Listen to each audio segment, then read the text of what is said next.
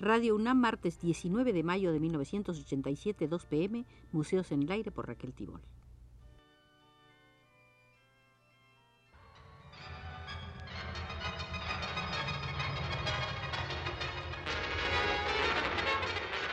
Radio UNAM presenta Museos en el Aire. Un programa a cargo de Raquel Tibol, quien queda con ustedes.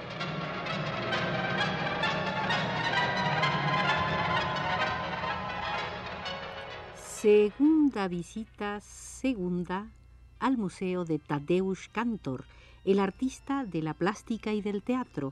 Hoy comenzaremos viendo su identificación con otro artista polaco, Bruno Schulz.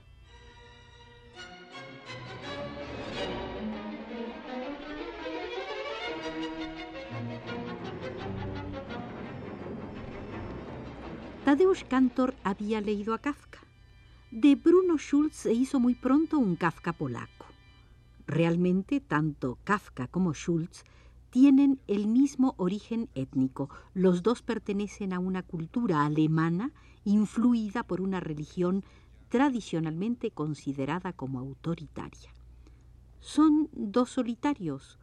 Su obra se sumerge en lo fantástico que no es solamente forma, sino también materia, pero si se abre la corteza, la sustancia interior es diferente.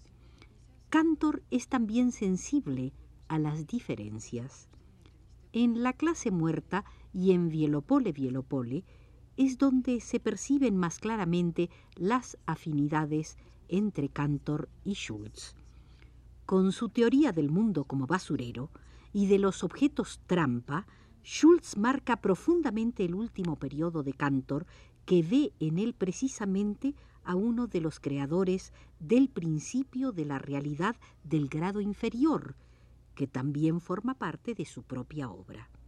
Destrucción, negación, insatisfacción, elogio de lo irrelevante. Tadeusz Kantor es al mismo tiempo constructivista y destructor, expresionista y antiexpresionista, admirador de la Bauhaus y admirador de la aventura científica en el arte. Cantor se alimenta de las fuentes del simbolismo, rebosante de un mundo fantástico que sólo él revela. Un artista complejo que no se cristaliza en facetas, sino que está impulsado por las tensiones que son el motor de su creación. Cantor es el hombre de las múltiples caras, unas veces trágico, otras rompiendo a reír, unas veces enigmático, otras sereno, otras retador o sumido en sus sueños.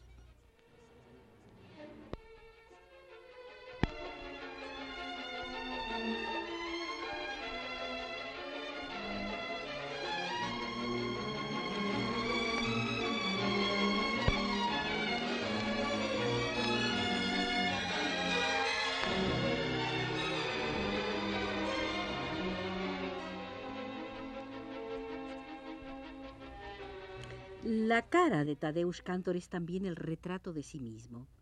Aunque no oculta a veces su perversión, Cantor sabe muy bien que es su humor el que da a su obra y a él mismo sus dimensiones más originales, un humor capaz de surgir en los momentos más difíciles, un humor que ayuda a marcar distancias frente a los demás y a sí mismo, a destruir con la risa y a dominar con el miedo que Cantor se haya acercado al dadaísmo, que se haya emparentado con los dadaístas sin saberlo desde la última guerra, la época del retorno a Ulises, que los haya descubierto en 1963, no tiene nada de extraño. Marcel Duchamp se convirtió para él en uno de los grandes maestros del arte del siglo XX. Pero si aquel encuentro con el dadaísmo marcó profundamente al Cantor de los años 60, no le impediría volver a la emoción en la clase muerta y en Vielopole Vielopole para construirla mejor, sentirla y transmitirla. Desde 1945 hasta 1955, Cantor trabaja como escenógrafo dentro de los teatros oficiales. en Varsovia, Cracovia, Opole o Lodz, o Uch, como dicen los polacos, realiza más de un centenar de escenografías. En realidad, en aquella época le resulta imposible vivir de su pintura, pero la escenografía no es para él un simple recurso económico. Como a él le gusta decir, se ha dedicado a ella seriamente, como a la pintura, como a una obra de arte. Durante los años 50 realiza unos decorados realistas para obras de Kleist, Beckett y Calderón, pero rechaza la mezquindad y la esclerosis del llamado realismo socialista para trabajar en el sentido de una buena pintura realista. La apertura le permite, como buen apasionado por el espacio, volver a conectar con el constructivismo. Pero ya entonces el artista que construye es también el que destruye y vacía, el que rompe el espacio estructurado para sustituirlo por un espacio otro, mental, como el diseñado para la Santa Juana de Bernard Shaw, ocupado por tres maniquíes gigantes, el Papa, el Emperador y el Caballero, los primeros maniquíes de una larga serie que recorrerán el universo de Cantor.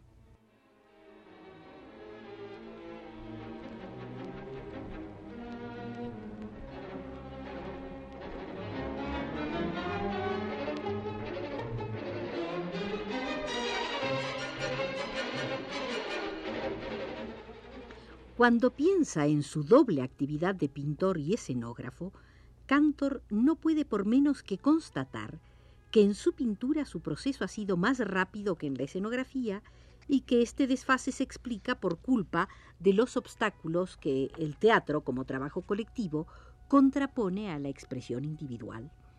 No solo escenógrafo, Tadeusz Cantor también fue director de escena en los teatros oficiales en 1956 La Zapatera Prodigiosa, en 1963 El Candelabro de Musset, cuya realización adquiere la forma de un ensamblaje. Al respecto, Cantor comentó, hice un anti-Musset, porque teníamos una visión muy romántica de Musset. Mi trabajo también fue romántico, pero con un romanticismo que iba más allá del lirismo. Su actividad de escenógrafo y de director de escena en los teatros oficiales ocupó un lugar relevante, pero lo esencial se encuentra por completo fuera de aquellas instituciones.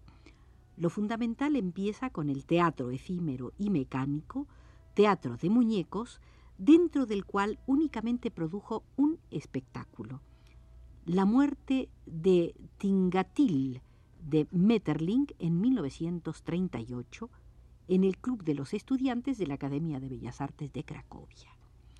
Una experiencia completamente marcada por la influencia de la Bauhaus, de Gropius, Schlemmer, Moholy-Nagy y por su encuentro con el simbolismo y el sello de lo insólito y de la contradicción. Pero este episodio pertenece a la prehistoria de Cantor. La verdadera historia de Tadeusz Cantor artista autónomo dentro del teatro e impulsor también de un teatro autónomo, se inicia en la época de las tinieblas y de las catacumbas, cuando en plena ocupación nazi crea en Cracovia un teatro clandestino, el Teatro Independiente. Dos espectáculos, Valladina de Slovatsky en 1942 y La Vuelta de Ulises de Sispiansky en 1944 proclaman su originalidad al tiempo que presentan una serie de textos que exponen sus principios. Cantor recordó la experiencia de esos años con estas palabras. Todos los valores que fui desarrollando, no solo en el teatro, sino también en la pintura, nacieron durante la ocupación alemana dentro del teatro clandestino. Aunque reconozca más tarde que el escenógrafo va a rastras del pintor, el hombre de teatro integral, director de escena, creador de espacios y recopilador de objetos en la vuelta de Ulises, practica desde 1944 un nuevo realismo primigenio y el juego con la materia que es susceptible de descomposición, o sea, que anuncia el arte informal.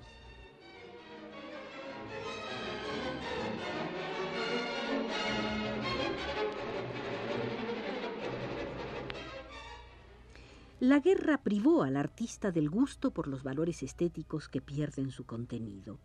Tadeusz Kantor lo explicó así. Las ideas artísticas cambian, la abstracción deja su lugar al objeto, la ilusión es sustituida por la realidad, realidad extraída directamente de la vida, la realidad brutal, desprovista de estética. En el territorio de la obra de arte se sitúan pedazos de la realidad, repugnantes, brutales, un trozo de madera podrido, cordeles raídos, la rueda de un coche manchada de barro, escombros, viejos cajones cubiertos de polvo, un uniforme de verdad, el ruido de una metralleta.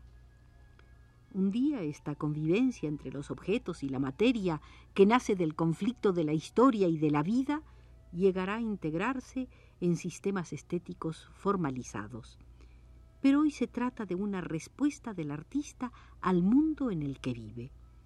Es la primera ruptura de Cantor con la ilusión, no con la figuración y la presencia directa. Después de entablar un diálogo con la realidad repetidamente manipulada, Cantor volverá a pasar de nuevo a la negación de la ilusión a la afirmación de su presencia. Tadeusz Cantor afirmó su concepto del arte como actitud, pero simultáneamente define la concepción del teatro que practica y desea. Un teatro en crisis, una contestación fundamental, un teatro concebido como una experiencia vital. Cantor dice, no se mira una obra de teatro como se mira un cuadro, a través de las emociones estéticas que depara, sino por sí misma, una obra de teatro no se contempla. Se acepta una responsabilidad completa al entrar en un teatro. Todo esto a condición de que el teatro deje de ser un lugar de costumbre y los espectadores unos mirones. La realidad teatral debe ser infinitamente más concreta y física, y los espacios mismos donde ocurre este acontecimiento deben perder ese carácter de lugar neutralizado por prácticas seculares en que se han convertido los teatros de los más diversos géneros, edificios de inutilidad pública.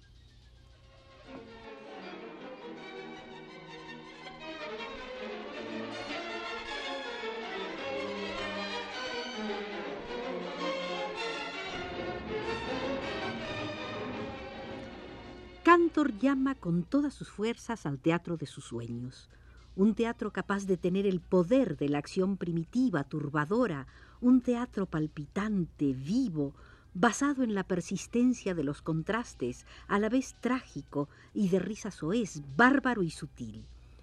Desde ese momento él tiene presente la separación entre la acción del texto y la de la escena, un juego de carácter no emocional en el que el actor no teme a la monotonía ni al automatismo. Y entonces entiende el drama como un proceso. Cantor dice, conducir la obra teatral hasta ese punto de tensión en el que solo media un paso de separación entre el drama y la vida, entre el actor y el espectador. A través de los textos y de los espectáculos del teatro independiente, Tadeusz Cantor confirma la originalidad de su proceso cuando aún no ha cumplido 30 años. Durante ese periodo la creación aparece inseparablemente unida a una reflexión traducida sobre el papel, una reflexión que alimenta a la creación y tiene en ella su punto de partida, una reflexión que sin paralizarla la ilumina y la orienta. Ya entonces, en el teatro independiente, Tadeusz Cantor tiene un punto de partida, un credo, donde están contenidas en germen las ideas y las prácticas del futuro.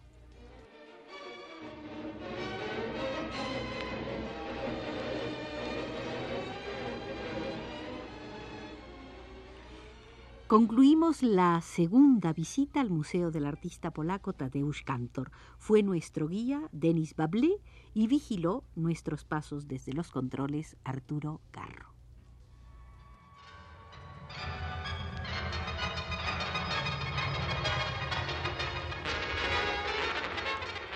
Radio UNAM presentó Museos en el Aire.